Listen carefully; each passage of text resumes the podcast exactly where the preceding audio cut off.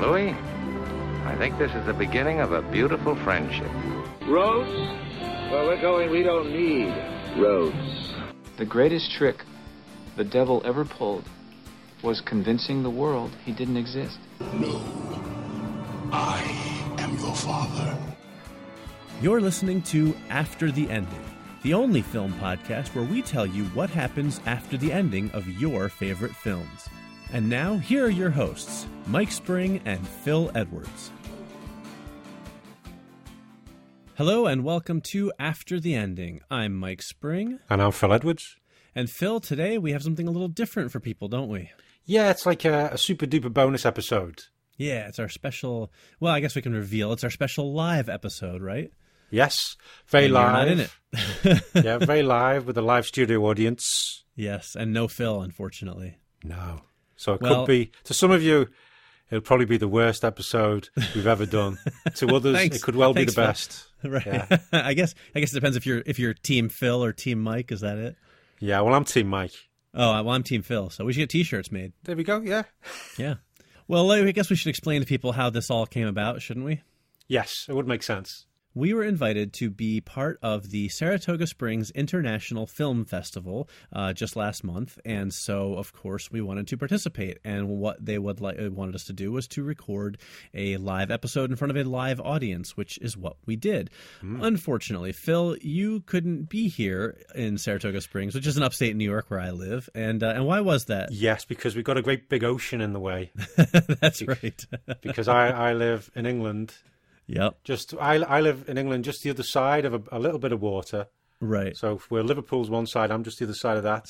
Yeah. And then, but to get over to you, there's something we call the Atlantic Ocean, exactly. which, if you're not, if, if listeners aren't aware of the Atlantic Ocean, it's it's quite big. It's it's very large. Yes, it, Yeah. it definitely is a bit of a hike to get over it. So uh, so logistically speaking, uh, Phil Phil you know couldn't couldn't make it here because of that darned ocean in between us, and so uh, I then had to seek out a guest co-host, and so I turned to my good friend Chris Sharling, who I actually have worked with on a podcast in a previous life. Uh, we worked together on a, a podcast that we used to do for a company that we worked for together. Um, so I knew that Chris would be a good podcast co-host for this episode, and uh, he's also a big movie fan, like like Phil and I are. So we asked him to fill in, and he was gracious enough to do so. So The funny thing um, is, though, my brother is also called Chris. oh, that's right. Yeah. So see that it's all it's all in the after the ending family. Yes. Although this Chris that you, you're going to hear isn't my brother, just in case, Right. because I just thought I might confuse things then. Right, but he does also, much like you, he does have like the big bushy beard and everything, and so I feel like I'm I'm left out of this beard club. Apparently, I don't know what it is, but I don't have. Well, that. only true men can grow big bushy well, beards. I'm definitely not a true man because I can't grow a beard to save my life. It's terrible.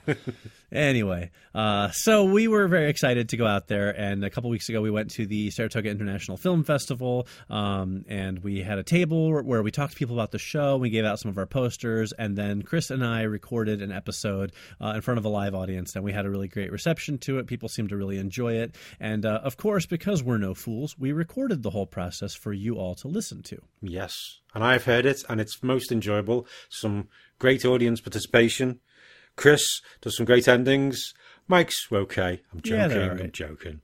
uh, no, some very funny moments, and especially when you realise how much Mike misses me. It's true. I do. I do. Much much love to Chris. He was a great guest co-host, but uh, you know you can't replace Phil. So, um, but uh, yeah. So this is we did uh, we did it after the ending for Spaceballs, and then we also did some audience participation movie themed uh, games, which were a lot of fun. So you're going to hear all that, and uh, I think we should uh, at this point just uh, go right into it. What do you say, Phil? Let's do it.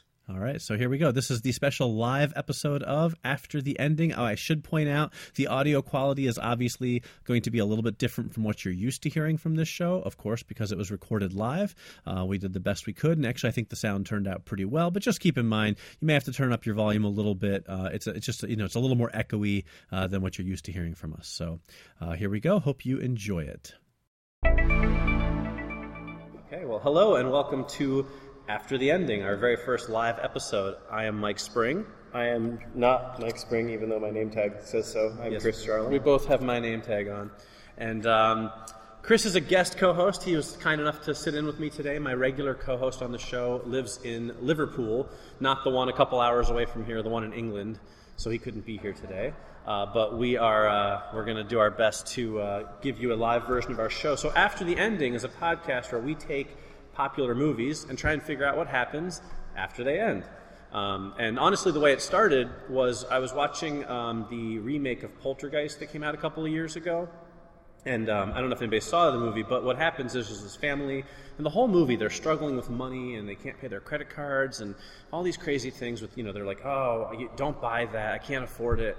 And then at the end of the movie, their house explodes because of ghosts, and it, it made me think like, That's an average American problem right, these like days. your homeowner's insurance is not going to cover that. You know, that's not something that's in the rider. You know, ghostly explosions. You can't. So what are you going to do for money now? So that got me thinking, like, what happens to these characters? And that was the genesis for after the ending. So every episode we pick a movie or two, and we come up with our own after the endings and decide what what happens after they end. Uh, and the, the the only rules that we have are we don't do movies with sequels because then they already tell you what happens after the ending. We don't do movies based on uh, true stories, and that's pretty Oh, much the main rules. no. But we're doing Spaceballs today. Yeah, I know, which is probably a true story, but since we don't know for sure. And, um, and also, we both present our versions of what happens after the ending. We don't compare notes ahead of time, so I have no idea what Chris is going to say, and he has no idea what I'm going to say. And um, then we, uh, we kind of break it down. We sort of try and go with a, a format of the day after, which is basically what it sounds like the day after the movie ends. Then we do the immediate aftermath, which is usually a few weeks to a few months after the movie ends, and then the long term, which is anywhere from months to years. Now that I've said that, though, we throw that format out the window almost every episode.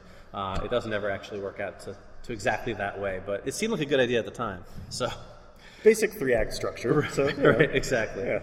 Um, so today we are doing Spaceballs, and then we're going to do a couple of um, uh, audience participatory fun movie things. And uh, Spaceballs, if you're not familiar with it, or if you haven't seen it, you're too young probably. But it's a all right, good. All right. Oh, there you go. Awesome. You're a Good- perfect good dadding right there. then. You haven't seen it? What? I'm going to synopsize it for you. So we always start off by reminding you of the characters and who they are and what they do, and then we'll share our endings with you. So shall we jump right into that? I say we shall. All right, so here we go. Spaceballs, 1987, directed by the great Mel Brooks, starring Bill Pullman, Daphne Zuniga, Rick Moranis, John Candy, Joan Rivers, and of course Mel Brooks himself. So, planet Spaceball has run out of air. King Skroob plots to kidnap Princess Vespa, played by Daphne Zuniga, from the neighboring planet of Druidia to force them to give them their air. He sends Dark Helmet, played by Rick Moranis, who bears a suspicious resemblance to a certain Sith Lord that we all know and love, uh, to kidnap her. However, Princess Vespa skips out on her wedding and flees with her droid Dot Matrix, played by Joan Rivers. Vespa's father, King Roland, hires mercenary Lone Star, played by Bill Pullman, and his half man, half dog sidekick, Barf, played by John Candy, to rescue her. On their ship, the Eagle 5, they track down Vespa and rescue her, but they crash land on the desert moon of Vega. There, Star meets Yoder, yeah, Yogurt, played by Mel Brooks, also bearing a certain resemblance to a little green Jedi master we all know and love. And he teaches him about the metaphysical power of the Schwartz. A romance develops between Lone Star and Princess Vespa, but she can only marry a prince. Dark Helmet tries to find Princess Vespa, and using a VHS copy of the movie Spaceballs itself, he tracks her down to Vega, captures her, and takes her back to his to Spaceball. Using Vespa as leverage, King Roland is forced to give the planet Spaceball their air, and Dark Helmet's ship, the Spaceball 1, transforms into a giant robot maid and starts vacuuming up the air. Lone Star rescues Vespa, races to her planet, and uses the Schwartz to fight Darth Helmet, making him accidentally cause the ship to self destruct. Lone Star and company escape, while Darth Helmet and his minions are trapped in the head of the ship, which explodes and lands on a Planet of the Apes like planet. Star takes his reward and leaves, but then he receives a message from Yogurt revealing that he is actually a prince. So he interrupts Vespa's unhappy wedding and marries her himself. And that is Spaceballs in a nutshell. It's much funnier when you watch the movie, but you know, I can only do so much in a minute. Yeah. So, Phil. Phil- so, for those of you who don't know, Phil is my regular co host who lives in England, and obviously I'm very used to saying, So, Phil, take it away, but uh, I'm not Phil, but I can try. do you feel slighted at all, Chris? just, it's totally fine. It's totally fine. All right, nothing personal there. Um, I'm probably going to do that about seven more times. That's, uh, I'm actually flattered. All right. so, so Chris, Christopher, why don't you share your day after with us? All right, so one of the things that I took advantage of, you'll see, but here's, here's my, my next 24 hours. So, Lone Star and Princess Vespa head off to a seedy space motel to consummate the marriage. Barf doesn't really have anywhere to go, so he just heads to the back of the RV. On the way, tensions between, between the two begin to flare once again. Lone Star realizes that he can't stand Vespa, and she realizes that she can't stand him. He swings back to Druidia and drops her off. Prince Lone Star and Barf hit the road in search of their next adventure. Vespa goes and visits her friends at the local bar, goes on a bender, and blacks out. Dark Helmet, President Skroob, and Colonel Sanders have been captured by the apes, poked, prodded, and ridiculed. Around sundown, Dark Helmet remembers that he's had his ring the entire time, zaps many an ape crotch, and uses the Schwartz to break them out of captivity. Can I just interrupt you for a second to say uh, we've done almost 30 episodes of the podcast now. That is the first time we've used the phrase ape crotch in an episode. So thank, thank you for classing it up a little today, Chris. You're welcome. So yeah, they uh, they head back to Spaceball One to plot their next move. With Pizza the Hut out of the way, Vinny now takes up the mantle of his former boss's former boss's criminal empire. His first order of business: hunt down Lone Star and collect the money that he owed Pizza. He heads to Gus's Galaxy Grill, where he meets with a mysterious but very cool-looking shadowy figure, the notorious intergalactic bounty hunter, Soda Fett. Vinny tells him of his plan. If he can capture Princess Vespa, he can extort Roland for twice what Lone Star owned pizza. Vinny has the soup, Soda has the special. Soda begins tracking Lone Star in a bid to secure his prize. We then cut to Yogurt, who senses a disturbance in the Schwartz. He reaches out to Lone Star and tells him of the plot against Vespa and warns him of a great evil out in the far reaches of space. Lone Star gives it some thought but decides that he wants to stick with his plan of bailing on the princess. A thought occurs to Lone Star. Although Yogurt told him what the inscription said, he didn't tell him who his parents were, so he asks. But before Yogurt can answer, the Eagle 5 is rocked by laser fire and stopped dead in its tracks. Soda Fett boards the RV and demands to know where Vespa is. Lone Star tells him that they split and that he dropped her off, but lies about the location. Frustrated, Soda begins to leave, but not before causing a scuffle. Before anything big can happen, the baby xenomorph busts out of his chest, does a musical number, and splits. Lone Star and Barf try to find the baby xenomorph, but can't. They toss the body out into space and work on the repairs. Exhausted, but with his good nature winning out, Lone Star calls Roland to warn him of the plot against Vespa. Roland begs Lone Star to come to Druidia and guard her. Lone Star refuses, but noting the condition of the RV, Roland tries to bargain with Lone Star, who says he'll think about it. There you go. And that's just the next 24 hours, huh? That's it. It's That's a busy day. It's a jam-packed day. Well, the whole film happens in real time, That's so I kind of kept that pace. All right. What do you got, Mike? Okay, well, the planet Druidia suffers a sudden ice age, freezing over the planet's surface and turning it into a snow covered planet. The people turn to native creatures called schmonschmons as their primary mode of transportation. when Dark Helmet escapes from the planet of the apes, he comes looking for Lone Star and Princess, and Princess Vespa for revenge. When he arrives at Druidia, Lone Star, Vespa, Dot Matrix, and Barf barely escape.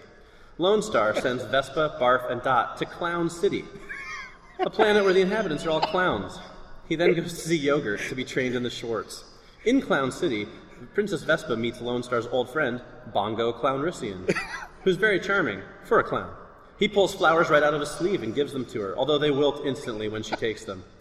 While training with Yogurt, Lone Star sees a vision of Vespa and Barf in danger and rushes off to save them, despite Yogurt's warnings. Arriving in Clown City, Lone Star finds that Dark Helmet has captured Vespa, and in the deep, dark bowels of a three ring circus, he battles him. Meanwhile, Bongo Clownrissian helps Princess Vespa escape, but they're forced to leave Lone Star behind. Dark Helmet defeats Lone Star, and before he has him frozen using a carbonite easy snow cone maker, he reveals that he is Lone Star's father. I came up with that all on my own, by the way. That plot, all me. That is That's so original. percent original. I don't. It just came to me. It was like a beacon, you know. I don't Yeah. know where it came from, but It's, it sounds like really uh, like like just em- empirically proven that you you had a strike yeah, of genius. I, I empirically struck back. You could say. all right, so uh, Chris, Christopher, how about your immediate aftermath? Nicely done. Well, Mike, the next day, Lone Star and Barf have fixed the RV. In the meantime, Lone Star summons Yogurt and asks him about the great evil in the far reaches of space. Yogurt says he was just bored and made it all up. Lone Star again asks him to give him some more details on the birth certificate. Yogurt tells Lone Star that his connection must be breaking up and quickly ends their chat. Vespa has been on a dark path, renting out an entire floor of a luxury hotel on Druidia, engaging in all manners of reckless behavior, boozing and partying like there's no tomorrow. She finally passes out in a pile of beer cans, mostly empty solo cups, partygoers, and liquor bottles. Solo cups, like Han Solo cups. oh, so I got one from the back of the room on that one. Thank you. Throwing that one out to the cheap seats. I was so amazed by that connection that I just froze, so thank you for laughing. For some reason, I have Star Wars on the brain, but I can't figure out I- why. it's strange. It's Since we're strange. doing Spaceballs, Yeah. you know. They're kind of similar. I A never little- a little bit. All right. So, uh, on the planet of the apes, Skroob, Sanders, and Dark Helmet sheepishly realize that they missed out on a good chunk of escape pods during the crash and blast off in search of more air. Out of sheer coincidence, all three pods happen to crash into the just fixed Eagle 5 and once again disable the RV. The three Spaceballs wrangle their way inside. Furious, Lone Star begins to attack them, but Barf acts out as the voice of reason and cools things off. Lone Just Star. John Candy is definitely known for being the voice of reason. Well, he's a dog. I mean, Well, people love dogs. He's his own best friend. True, and dogs are so rational. He's a therapy barf, a therapy mog. Right. Ther- You've been gone for three hours. I thought I'd never see you again. exactly. uh, Lone Star agrees not to do anything rash, but forces Helmet to hand over his ring and tells his new passengers to stay in the back and keep quiet. Before this can happen, a skittering sound is heard, and all five of them shudder. The video c- communicator pops on, and Roland appears on screen. Shocked to see the Spaceballs hanging out with Lone Star and Barf, he misreads the situation entirely, flips out, and hangs up. Back on Druidia, Roland is inconsolable. Between Vespa's troubling behavior and Lone Star's seeming betrayal, he snaps. He picks up a phone, shaking and sweating, and speaks into it, saying, "I have something I need. Te- I have something I need taken care of. Execute Royal Order one, two, three, four, five. Vinny speeds across the starry reaches of the galaxy in a spaced out DeLorean. A video screen rings in his dashboard and he picks it up. On the other end is King Roland. He has a proposition. All right. Well, I can't wait to see how that wraps up. All right. So for my, where are we? The immediate aftermath, right? Yeah. Let me, uh, so I'm not used to working with paper. It's very, very, you know, old school for me. All right. Okay. So the immediate aftermath. Dark Helmet sends Lone Star's frozen body to Pizza the Hut. Princess Vespa, Bongo, Barf, and Dot Matrix sneak into Pizza's palace to try and rescue him, but are captured by Pizza the Hut instead. Princess Vespa is forced to wear a gold medal bikini, which launches a merchandising empire of its own. After a climactic battle over the bar snack pit, they kill Pizza the Hut and leave the planet. When they return to Druidia, they learn that Dark Helmet has rebuilt the Spaceball 1 with an even bigger vacuum. This time, however, the ship is protected by a force field, so Princess Vespa, Barf, and Dot are forced to go to the forest moon of Screen Door to destroy the shield generator. Me- Meanwhile, Lone Star goes to face Dark Helmet once again, while Bongo rallies Druidia's space fleet and prepares to lead an assault on the Spaceball 2. On the moon of Screen Door, Vespa falls into a trap set by Dark Helmet, but with the help of a small race of furry Muppets called Bebops, they destroy the shield generator. Lone Star defeats Dark Helmet and races off the Spaceball 2 just in time for Bongo Clownrissian to blow it to Kingdom Come. Again, I'd like to point out, completely original story. All me. It's so, All me. it's so original. It's just like amazing. you Uh, know? wh- what's the? I like that you ignored the fact that Pizza died in the first one In the in Spaceballs. Oh, you know, He was listen, trapped in a stretch limo Continuity is not for me. Okay, I, I don't. okay. I don't bother myself with details like who lives or who dies So when when- I'm doing an ending. When you when you were saying that they break into his palace, all I can picture is that it's a giant, like, dark space Chuck E. Cheese. it's all, all the animatronics are shut down. It's like super creepy. It's just like Chuck E. Cheese, like dead. yeah, Nice. it's awesome. All right. All right. Well, let's see. Bring it on home then, Chris. All right, so the final day and epilogue here. While fixing the RV for the second time, Barf has the radio on. As he skims across stations, he happens across some All Out of Love by Air Supply. I'm all out of love. President Scrooge, Lord Helmet, and Colonel Sanders all gasp in awe, and a sense of relief comes over everyone on board. All at once, tensions are lowered, and everyone realizes that their differences are really only skin deep. Scrooge takes a deep breath, and then a look of amazement comes over his face. He runs to the radio and contacts Spaceball City. He pipes the remainder of All Out of Love through the radio. As the song ends, they quickly begin to scan the waves. Even the Nights Are Better is playing on another station, and they pipe it through. know that one. Even the nights are. Oh yeah, I know that one. Right. Uh, It's yeah. the only words anybody knows. you know, it's that song. Everyone knows five words from it. As the tunes careen across the galaxy, reports come in from all over Spaceball City that they now have air supply. Wow. That was quite the setup. I like it, though. That came to me at like 11:30 last night. I can tell. Princess Vespa awakes from her drunken stupor and comes to her senses. She finds her father pacing back, back and forth in a fit of rage.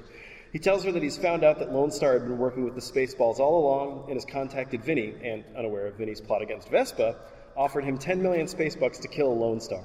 Horrified, she begs her father to stop. She cries, I love him!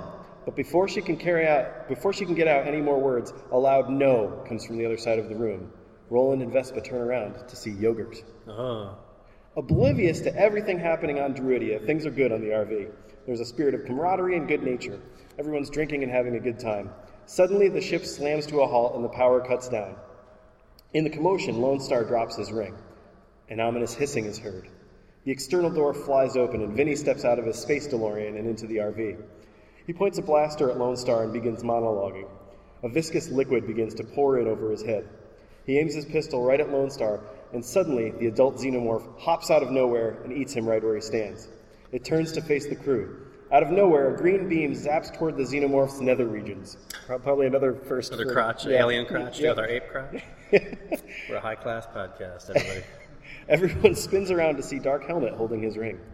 He Schwartz pushes the alien into the DeLorean and blasts the car off into space. Everyone high fives and they crank some more air supply. Lone Star calls up Roland to tell him that Vinny is no more, and thus Vespa is safe. He's confounded to find Yogurt on the other end. He demands to finally have the answer to his question.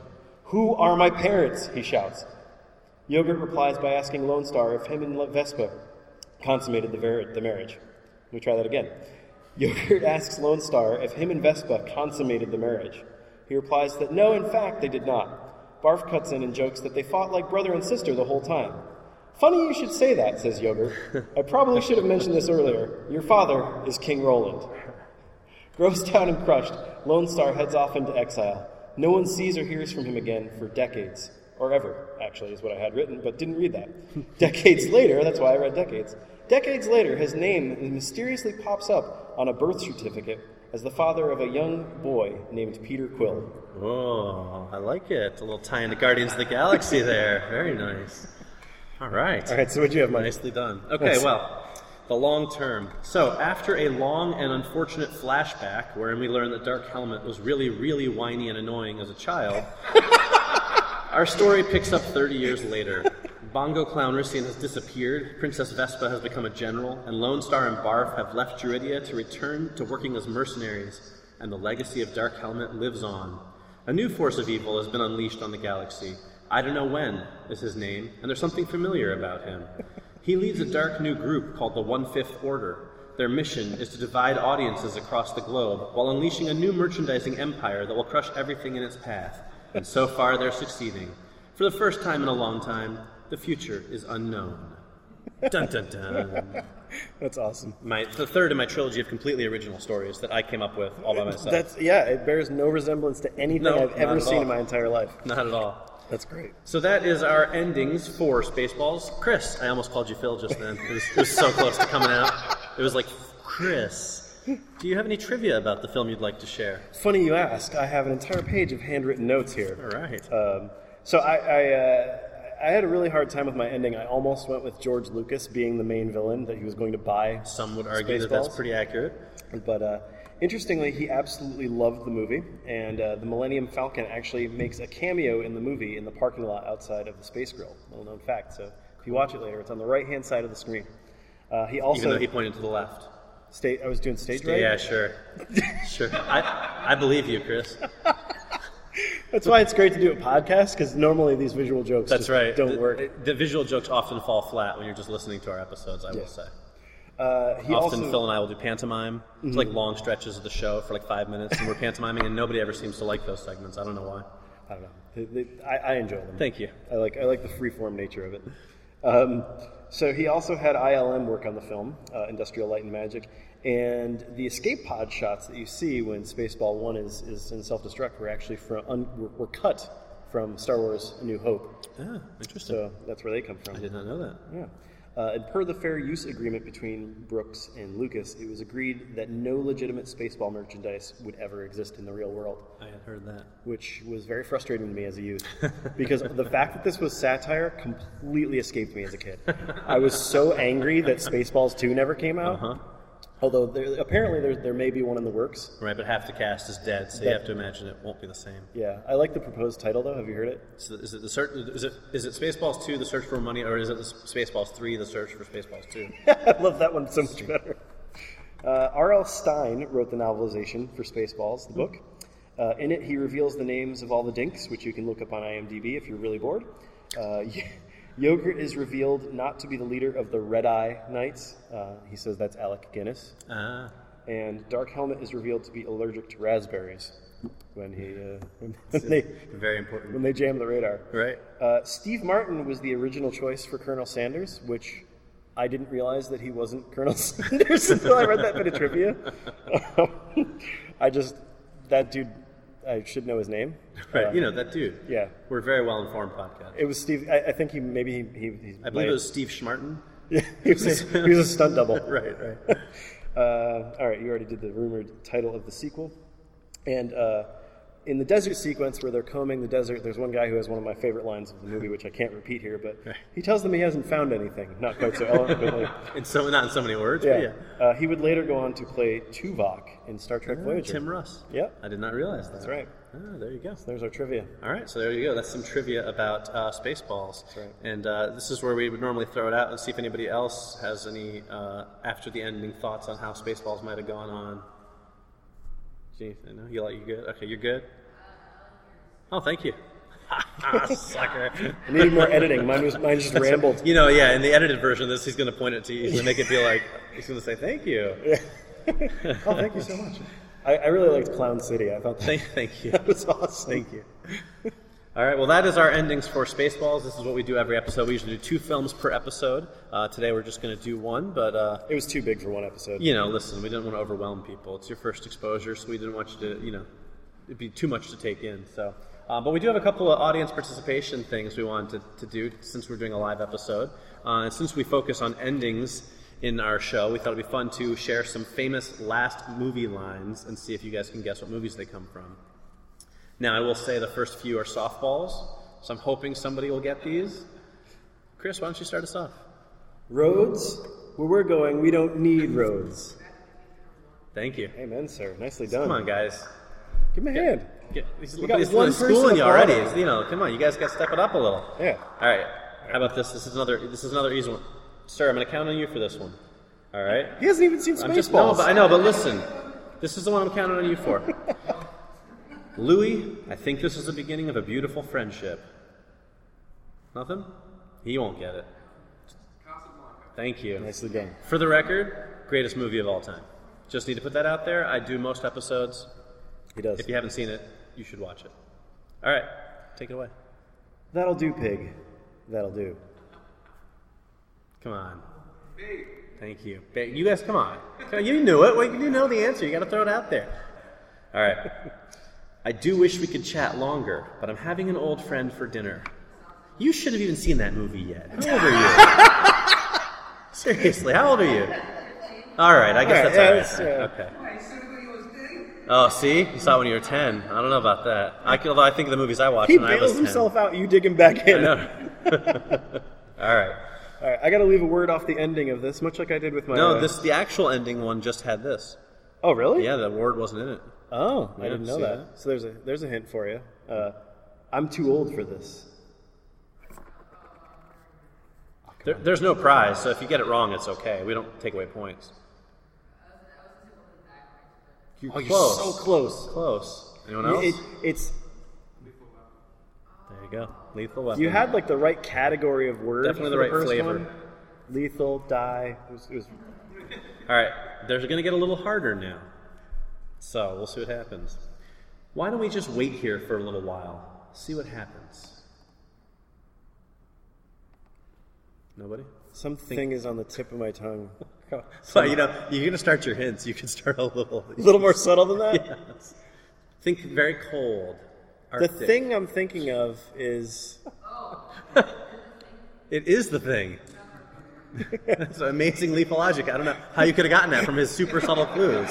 I try to make my hints, you know, fair, but but, but let me give you a clue. It's the thing.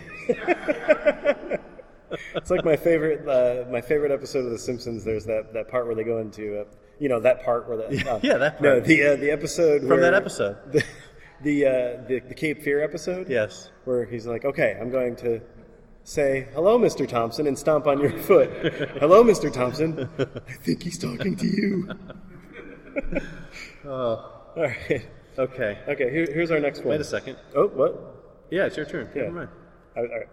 I'll be right here You gotta give a little something. Give it a voice. Do a little voice. I don't know I'll be right here. That sounded super creepy, but he got it. Nice job. E.T. All right. That's right. Thank you. He's kicking all y'all's butts, I'm just saying. Okay. Here we go. Oh no, it wasn't the airplanes. It was Beauty killed the beast. Go ahead. Say again. All right. Anyone else? Thank you. We get All right. some from over here. All right, for the matching green guys over here. I like it. King Kong. King Kong, the original and best.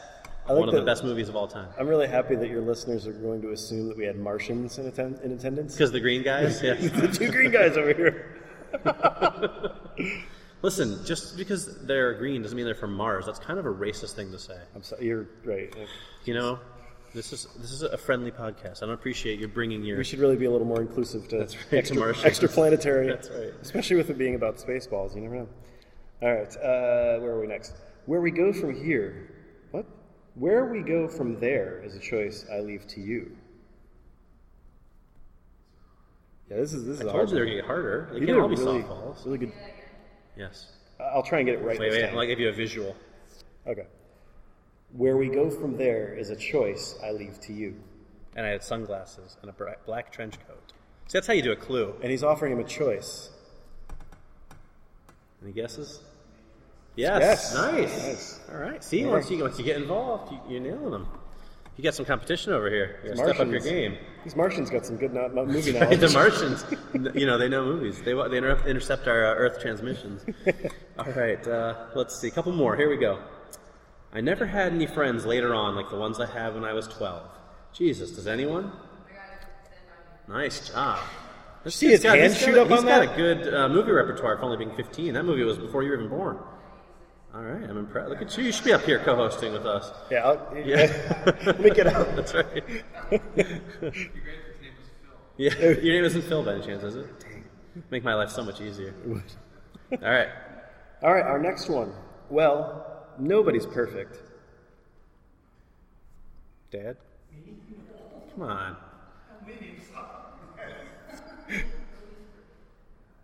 It's a fair- comedy. It's considered one of the greatest comedies of all time, if not the greatest comedy of all time. You got it. Some like it hot. Marilyn Monroe, Tony Curtis, Jack Lemmon. Another classic. I like a lot of current movies too. I just realized I'm harping on all the old movies, but I love current movies. Well, you caught the Peter Quill reference. So I did, of course. Yeah. Absolutely. All right, here's our final, uh, last fam- famous movie line, and it is. This is a tough one. I'm going to admit. I'll be, I'll be surprised and pleased if anyone gets this. Oh, good. For a moment there, I thought we were in trouble.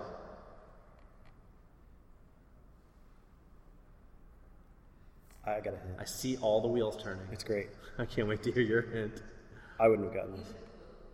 I'll give you. A Yeah, well, well he's going to give you a clue, so it might get real easy real quick. Except this one's a really bad clue. But I will say we are at a film festival. Uh, that's true, and there is a film festival, another very famous film festival that draws its name from this movie.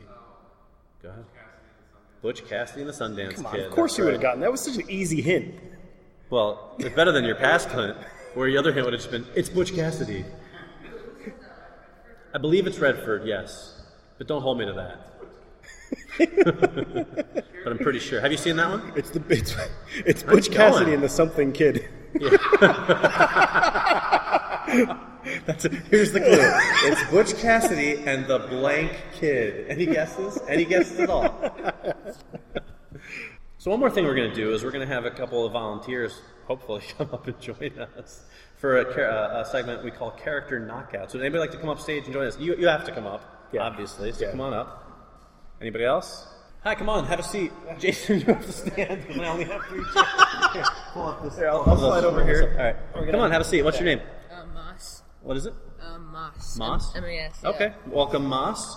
Moss is here to join us. He's been answering a lot of questions, obviously, and uh, I think he knows movies pretty well. So, character knockouts, we're going to pit famous movie characters against each other, and we're going to debate which one we think would win in a fight. And you, the audience, are going to have to decide with your applause which of us presented the better argument and who you think would win. So, and this is all on the fly because no one's had time to think about this ahead of time. So, I'll let you guys go first so we have more time to Can I think. start? Yeah, yeah. Um, so I'm just gonna. I know Star Trek came first in like the late '60s, but um, it's more obvious that Star Wars has a way bigger of an impact on um, on basically just movie culture and everything. Sure. And whereas Captain Kirk is not even the best character in his series and films, whereas Spock is, in my opinion. And fighting e- words even, right there, even, man. Even, even Bones and Chekov are better than. Come on, okay, all right. Now, hang on a second. I, I try not to interrupt. I'll give you Bones and I'll give you Spock, but Chekov, Chekov. In the new ones, he is. Ah, Come on, Anton Yelchin. I love Anton Yelchin. We did a whole tribute to him on our show, but Chekov is Okay, not better maybe than Kirk. maybe Chris Pine is a little bit. But beyond Chekov was pretty good. He I'm, was. I'm going to give you one more. You said Star Trek came first. Here's how we win this fight. Star Trek came first, but Han shot first. Oh my god, that's a good one. Well, not not in the uh, what is it? Not in the, The special editions. Special That's right. What special editions? Uh, I'm, I'll just point out that uh, Gene Roddenberry never went back and butchered his own TV show like George Lucas did to Okay, his that's- movies. But let's let's focus more on the characters, shall we? Yeah, no. It's all, Well, it's all roughly on topic. Jason, what do you think? How about Captain? We'll come back to you guys. Don't worry. You can rebut. How about Captain Kirk? You got any? Well, here's the thing: if you're comparing the two, then Captain Kirk made it further in his career, but while still breaking the rules. There you go. And then Han Solo was just a smuggler. I, see, I like that. And they're both pretty good in a fist fight. Now, see, I might give them equal odds in a fist fight, but Captain Kirk is pretty rough and tumble, and he has the, the might of Starfleet behind him, whereas Han Solo has a, to quote Princess Leia, a walking carpet. go ahead, go ahead. okay, so uh, let- let's take a look at this. All right. Harrison getting all Ford. analytical on this. Like, Har- okay, let's break this down. Harrison Ford and William Shatner, right? We're gonna Mhm. do William Shatner because um, I think he's more of what people think about Kirk. Sure, think about I'm down with that. You're throwing sand in their eyes here. This is good. So, Harrison Ford is a two hundred million dollar uh, famous, probably one of the best actors out there. Sure. Mm, Not you don't compare him to Brando, but he's a really good actor. And Brando. How do you even know who Brando is? how do you know? and um, people, he, he has two. Uh, unless you don't call it, um, count Blade Runner, you have two primary roles: Indiana Jones and Han Solo. Yep. Nobody can decide who's better than that, but. Harrison Ford is still making movies right now. Where's William Shatner? He's doing a Capital One to TV commercial. and he's stuck doing cameos on Family Guy with Seth MacFarlane. That's true. He did do a TV show recently with George Foreman. Yeah, but it got canceled. I know. I feel like we really lost. But it's, it's true. I mean, All right, no, I can't argue. That's a how, good point. how many action figures has Han Solo sold, and how many action figures? has Well, Captain- listen, to be fair, Captain Kirk has had a fair number of action figures made of him. I Who don't know gets if they the sold girl? as many, but he's had them made. Come So. on, Migos? Who That's gets right. the girl at the end? Uh, Captain Kirk always gets the Captain- girl. That's yeah. now I gotta have to school you up on that one, buddy. Quality or quantity? Han Solo's kind of a one-woman man. No, no, Captain. Kirk is an all-woman man. You know what I'm saying? Let, let's restate the question: Who finds true love at the end? Well, that's oh, that's true, Solo. but you, some people would argue that that's not necessarily a better thing. I'm not one of those people. I'm just saying. so Some glad I people would Moss on argue that. team. I know, right? I don't have to do Come on, anything. Jason, help, help me out here. Yeah, I- I feel the same that, All that right. you do because he's like So his knowledge here's is here's so high I'm gonna mine. I'm gonna throw this out at you. If Captain Kirk and Han Solo, the characters got into a fight, you could think that Han Solo would win, but Captain Kirk doesn't believe in the no-win situation. Even with the with the Kobayashi Maru, he always finds a way to win. So even if Han Solo would have the upper hand, Captain Kirk would find a way to win. I 'cause got that's what he fight. does. I got another fight. Okay, can't wait to hear it. So um, let's take away. Uh, let's see um, their partners Yeah. and their um, what they drive, basically. Okay. You got the Starship Enterprise. uh, Believe me, I love the Starship Enterprise. Sure. It's pretty cool looking. Yeah. But the Millennium Falcon, come on, it's the Millennium Millennium Falcon Falcon. is faster, but if the Enterprise got a good shot in on it, parsecs. but if the Enterprise got a good shot in on it, it would fall apart. It did the part the, the Kessel Run in twelve parsecs. I've heard that. Yeah. What what are the Starship? It, got- it got blown up. Enterprise by got those- warp nine. How many parsecs is that? I have no idea, but I bet it's a lot. Probably no parsecs. And then you got Chewbacca and Spock. Yeah. What if you put them together and you had Chewbacca? I think we'd all win. That that's a win right there. I think we all win when that happens. Maybe Spock's a little bit better than Chewbacca. but See there, still. you, oh, there you see. Yeah, but that's giving, not giving that's, us points but there. That's You hear not Han? Solo. That's not Han Solo. That's not Han Solo. That's- Now he's backtracking. Yeah. No, but like with with Kirk, he like it, just the definition of the whole Star Trek universe. They were doing more unknown uh, entities. Like they were they were Yeah, they were in places in space that nobody had ever been to before. Right. And I feel if we're you know it might not be winning the fight, but contribution to the universe as a whole or to the, the whatever federation that we're talking about. They've discovered It and had to United deal with more. of Planets. Well, yeah, but I'm saying you can't really you can't really compare between Right. the two different universes. And sorry. Well, no, just that they they've been in more um, more difficult situations where you can't necessarily fight your way out of. Right. And so I think Kirk is kind of the perfect com- combination between, you know, kind of muscling your way through something, having to and having the, the team with him to think your way through something, and then having lots of alien I, affairs. I Well, so agree. also- And oh, so ahead. Kirk just sits back and lets his crew handle everything, while Han Solo is pretty much doing it all on his own. And also, Right. If I had a microphone, I would drop it right now. But uh, he also uh, destroyed the Death, the Death Star. This is true. Yeah. Um, but but also, I would say if Han Solo was stuck on an alien planet fighting a lizard man, would he know how to make a weapon out of a log and a bunch of stones? No, he would no, take but his shooter Captain and kill Kirk him. would. He would- But, but what if he lost his He gun? wouldn't lose his gun. a winning. Okay, He'd go have ahead. Chewbacca, too. Kirk sacrificed himself That's right. in the new, in the uh, next generation movie Yep, that's right. To save the For galaxy. to, to save the galaxy. Yeah, but Han Solo went up by his son. That's pretty honorable. Spoilers. That's true. All right, so I think it. Who hasn't seen The Force Awakens more than like eight times? I don't think there's anyone in this audience who hasn't seen it. I I've think seen we're it like safe. ten times already. I'm sure. All right, I think we'll turn it over to the audience by, by show of applause. Let's see. Let's hear it for Han Solo. All right, and now let's hear it for Captain Kirk. That's pretty even. Yeah, well, that's happening. No, they, they didn't clap. I think we're gonna yeah. All right, let's do one more time, even more effusive this time. Han Solo, You went for that? Cap- Captain Kirk. He's Uh, switching for I think we got to give it to Han Solo. I don't even know if they would fight. And they probably would just go to the bar and hang out. I think that Kirk would You're probably right. right? They'd be pretty fast friends. Yeah. All right, you guys take the first round then. All right, uh, who do you want from the Black second Widow. one? Of course. I think it's the ones that are. I like usually DC better though. I'm just saying. You don't have Black Widow. I don't know. I kind of want to skip to the third one. All right. I, Well, I think good we- thing they're doing Black Widow. Then. How about Harley Quinn? I had a really good argument for Black Widow. Though. Okay. Well, then you just be my hype man. You just echo everything I say. All right. So for this round, then this will be our, our final character knockout. We're going to do Harley Quinn versus the Black Widow. That would be Harley Quinn from DC's Suicide Squad and the Batman comics as well, and Black Widow from Marvel's Avengers movies. So I agree with Mike. is that, is that what perfect. You just do that all the time. All right. Uh, well, you guys started last time, so I guess we'll start this time, right? Go ahead. And We're doing Harley Quinn. Yes. All right. Well, Good point. Thank you. so let's. I think to start things off, Harley Quinn uh, would you know attack Black Widow with her giant mallet and you know knock her on the head, and, and, and I think she, if she knocked her out, it'd be all over because she's kind of a psychopath. Would probably kill her. Let's be honest.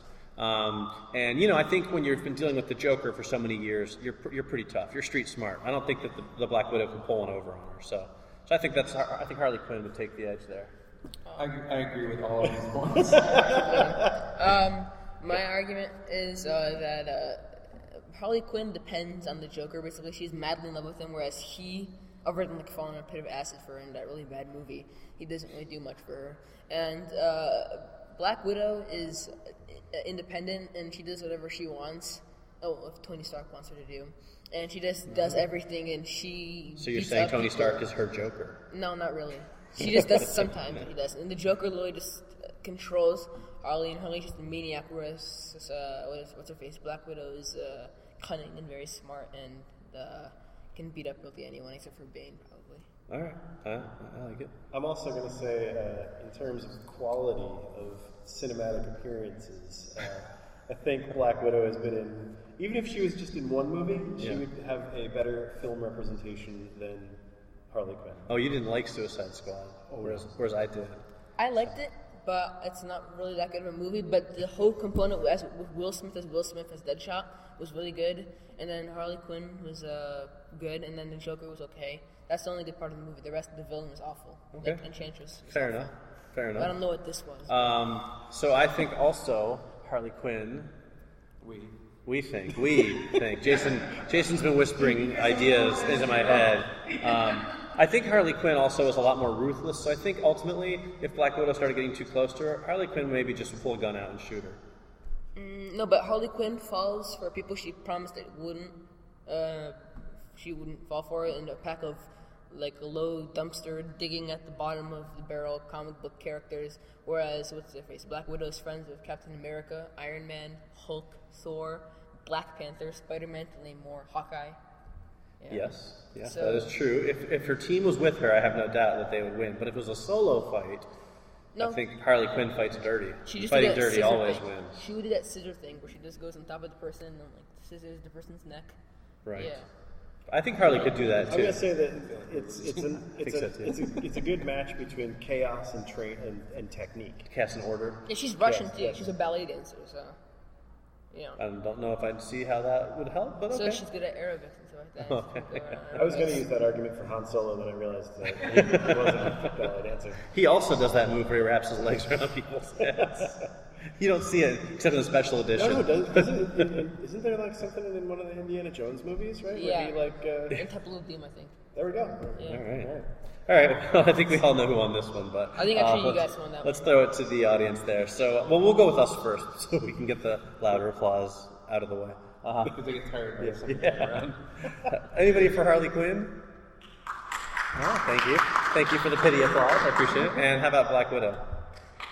Oh, oh! We have an upset. Yeah, we might- Clearly, They won. Clearly, the winner in that one Even was I Harley agree. Quinn. Thank you, audience, for choosing right on that one.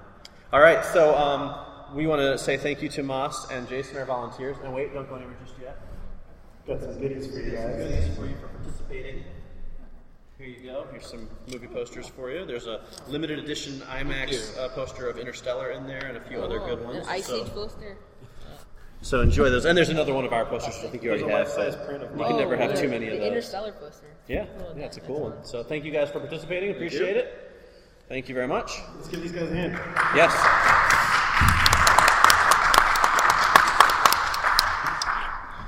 All right. All right. So that's about it for our show. Uh, before we sign off, does anybody have any questions about movies or podcasts or after the ending or anything like that? Go ahead. It will be on iTunes. Um, I'm not sure when. This is going to air as a, as a special live episode, so it'll be in between our regular episodes, sometime in the near future, though. We have, uh, well, if you want to, I'll give you one of our cards so you can subscribe to it on iTunes. I'll tell you. For after the ending. If you search for After the Ending online, you will find two things. You'll find us, and you will find a death metal band, um, which you're also welcome to listen to. I'm sure they're very good. Mike Um, writes all the material for both. yes, I do. It's my side project. Um, I like Casablanca and I like death metal. Uh, I'm, a, I'm a contradiction. Um, but after the ending is our podcast. It comes out every Monday um, without fail so far, and uh, you can subscribe to it on iTunes. It's also on everything: SoundCloud, Stitcher, I, uh, TuneIn FM, I think it's called. Uh, you can find it on my website. Um, we have all sorts of social media pres- presences you can find us on. Um, if you like what you heard today, please check us out online, tell your friends, and all that good stuff. Anything I'm missing, Chris? I'm usually much more British, and I go by Phil. That's right. Although strangely, you look similar. Okay. But yeah, usually if you listen in, you're going to see him. He's going to sound a little different, and I'll call him Phil a whole lot more. Yeah. So, uh, all right. Well, thank you, um, everybody, for coming. Uh, we are, like I said, after the ending. Hopefully, you'll check us out online, and I hope you had a good time. And, and thank you very much. Thank you. That'll do, Mike. That'll do. That'll do. Thank you. Thanks, Phil. Glad to be here. Well, there you go. That was our first ever live episode. Yes, hopefully the first of many, and hopefully future ones we'll be able to have Phil actually involved. Yes, most definitely. Uh, but uh, many thanks to Chris for doing a, an absolutely fantastic job. Very much appreciated. Indeed. Obviously not as good as a certain someone, but no, he was he was he did a cracking job, and I most enjoy and the the the audience as well. Thank you to everybody who was there and for taking part, especially the people who came up on stage and the ones who answered the questions. It was all very much appreciated. Yes, yes, indeed it was. It was a good time. We we really enjoyed it, and uh, hopefully we're going to do it again next year. So, So future live episodes will be coming, although I think they will probably be just you know kind of a once in a while special treat. Yeah.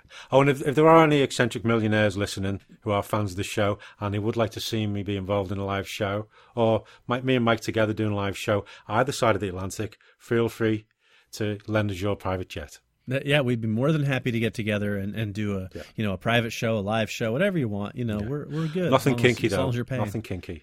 right, right, right. Not that kind of private. We've show. got to have standards. That's yes, as, as we've discussed, the those standards get lower the more you pay. So Or could we could do after the ending night edition where we do sequels to porn films. after the ending, after dark, Yeah, After dark. Uh, that could be interesting. Maybe, Yes. uh, maybe sometime in the future we'll get to that. Yeah, when we run out of films to do. right, exactly. Yeah. Or if we just get desperate for an audience, because who knows, that could triple our audience overnight. You know. So, so the pizza man had quite an interesting time at the uh, at the girls' dormitory. But what happens the next day? That's right. so Debbie leaves Dallas and Really? moves on to Houston, which is actually a bigger city. Anyway, all right. On that note, Yes. Um, so that is uh, that was our live episode. We hope you enjoyed it. Next week we will be back to our regularly scheduled episode with movies and mini features and year of Hollywood to be determined still, Yes. or to be revealed. I should say. We know what they are, but we're not telling you just We've got lists. We've got like the right. next seven years plotted true. out exactly. It's true, we do. Yeah, even We the do. jokes and everything are plotted That- out. Yep. Even the even the bloopers are all Yeah. plotted out ahead of time. Yeah, and the callbacks. I can't wait, Phil. I can't wait for your blooper in episode thirty six. It's Oh, gonna kill. Well, there's uh, the callback we've got for one of the episodes in 2019. Oh man, Ah, I- it's just going to reference wait. what we've just done about the porn thing. It's Yeah, brilliant. yeah. It's it's gonna be a long wait, but it'll be so worth it. Yeah. So regular listeners, 2019, it'll hit, and you'll go, "Yeah, they were right. It was good though." Hopefully, with more laughter though. Yeah, they'll say, "Oh, those guys are brilliant." So clever. How did they plan it out? It's like you know Dan Harmon doing Community and things like that. Right. The callbacks, the Beetlejuice bit in the background, all that stuff. Yep, yep, yeah. We're just we're just like that. Yeah. Exactly. Yeah. All right. Well, there you go. So that was our episode, and uh, this is us for now. I think we're going to leave things there. yes. So, Phil, how can people reach out to us and get in contact with us if they would like to do so? Well, you could you could shout really loudly, but that's not going to work. But Well, right, because the whole ocean thing, you yeah, know. you can find us on Twitter uh, at after underscore the ending. We're on Facebook.com backslash after the ending podcast. You're listening to this on some sort of podcast listening service, but on iTunes, SoundCloud, TuneIn Radio, or TuneIn.com, and Stitcher. If you search after the ending, we come up. And Mike, do you want to tell them our email address? Yes, you can email us directly at aftertheending at verizon.net. We would love to get emails from you. So send us some emails, and Yeah. we'll be happy to share any of them. get in touch. Tell us what you like, what you don't like, your ideas for endings to films we've done or films we should give endings to. Uh, we always always have Mighty Morphin mini features, so you can always get involved with that as well, with your ideas for the various bits and pieces we do. We'd love to hear from you, and we read everything that gets sent our way. We do indeed. All right, then. Well, I think that will wrap us up for now. So, as always, we thank you greatly for listening. I'm Mike Spring, And I'm Phil Edwards, and we'll see you next week. after the ending. And it might be a little light on bloopers because, you know, we're only going to be on mic for two minutes, but Yeah, it's us, though. We could have loads. this is true. well, I wouldn't put it past us. All right. We could fake some if you want. No. Believe me, I've thought about that, I, I think then you're crossing a line. Yeah. I'll be like, hello and welcome to Ending the After. Oh, Oh, darn it. no, I can't believe it. Uh, Phil, how can people get in touch with us? Touch with us? How can people get? It's like Yes. Bocephus. Okay. You can find us on Wait, Facebook. let me say it again. I got to say it in English, otherwise I have to lead See, we did have outtakes. Uh, exactly. Hooray! so thrilled about that. Yeah. Until, n- nope. How like you know I I'm really like speaking of 2019 like will that be the year where I finally get us through an ending without messing it up Oh, it could be. because I don't No. know I don't know it doesn't seem like it's ever going to happen Maybe 2021. 2021, I think. Okay, great. Thanks, thanks, Phil, for your confidence in my abilities. You're like, Well, no, you just no. you just I don't think you're going to make it in three years, Mike. Let's You're give it working your way five. up. Working your way off. you see. Where do you see yourself in five years' time? Getting the ending right. right, exactly. Just come on in. We're recording a live podcast. Come on in. Have some fun. S bring more people with you. You made that so enticing. Thank you. Come on, have some fun. Listen, I'm good at one thing, and that is doing this podcast. Okay. Inviting people into a room is not on my skill list. All right.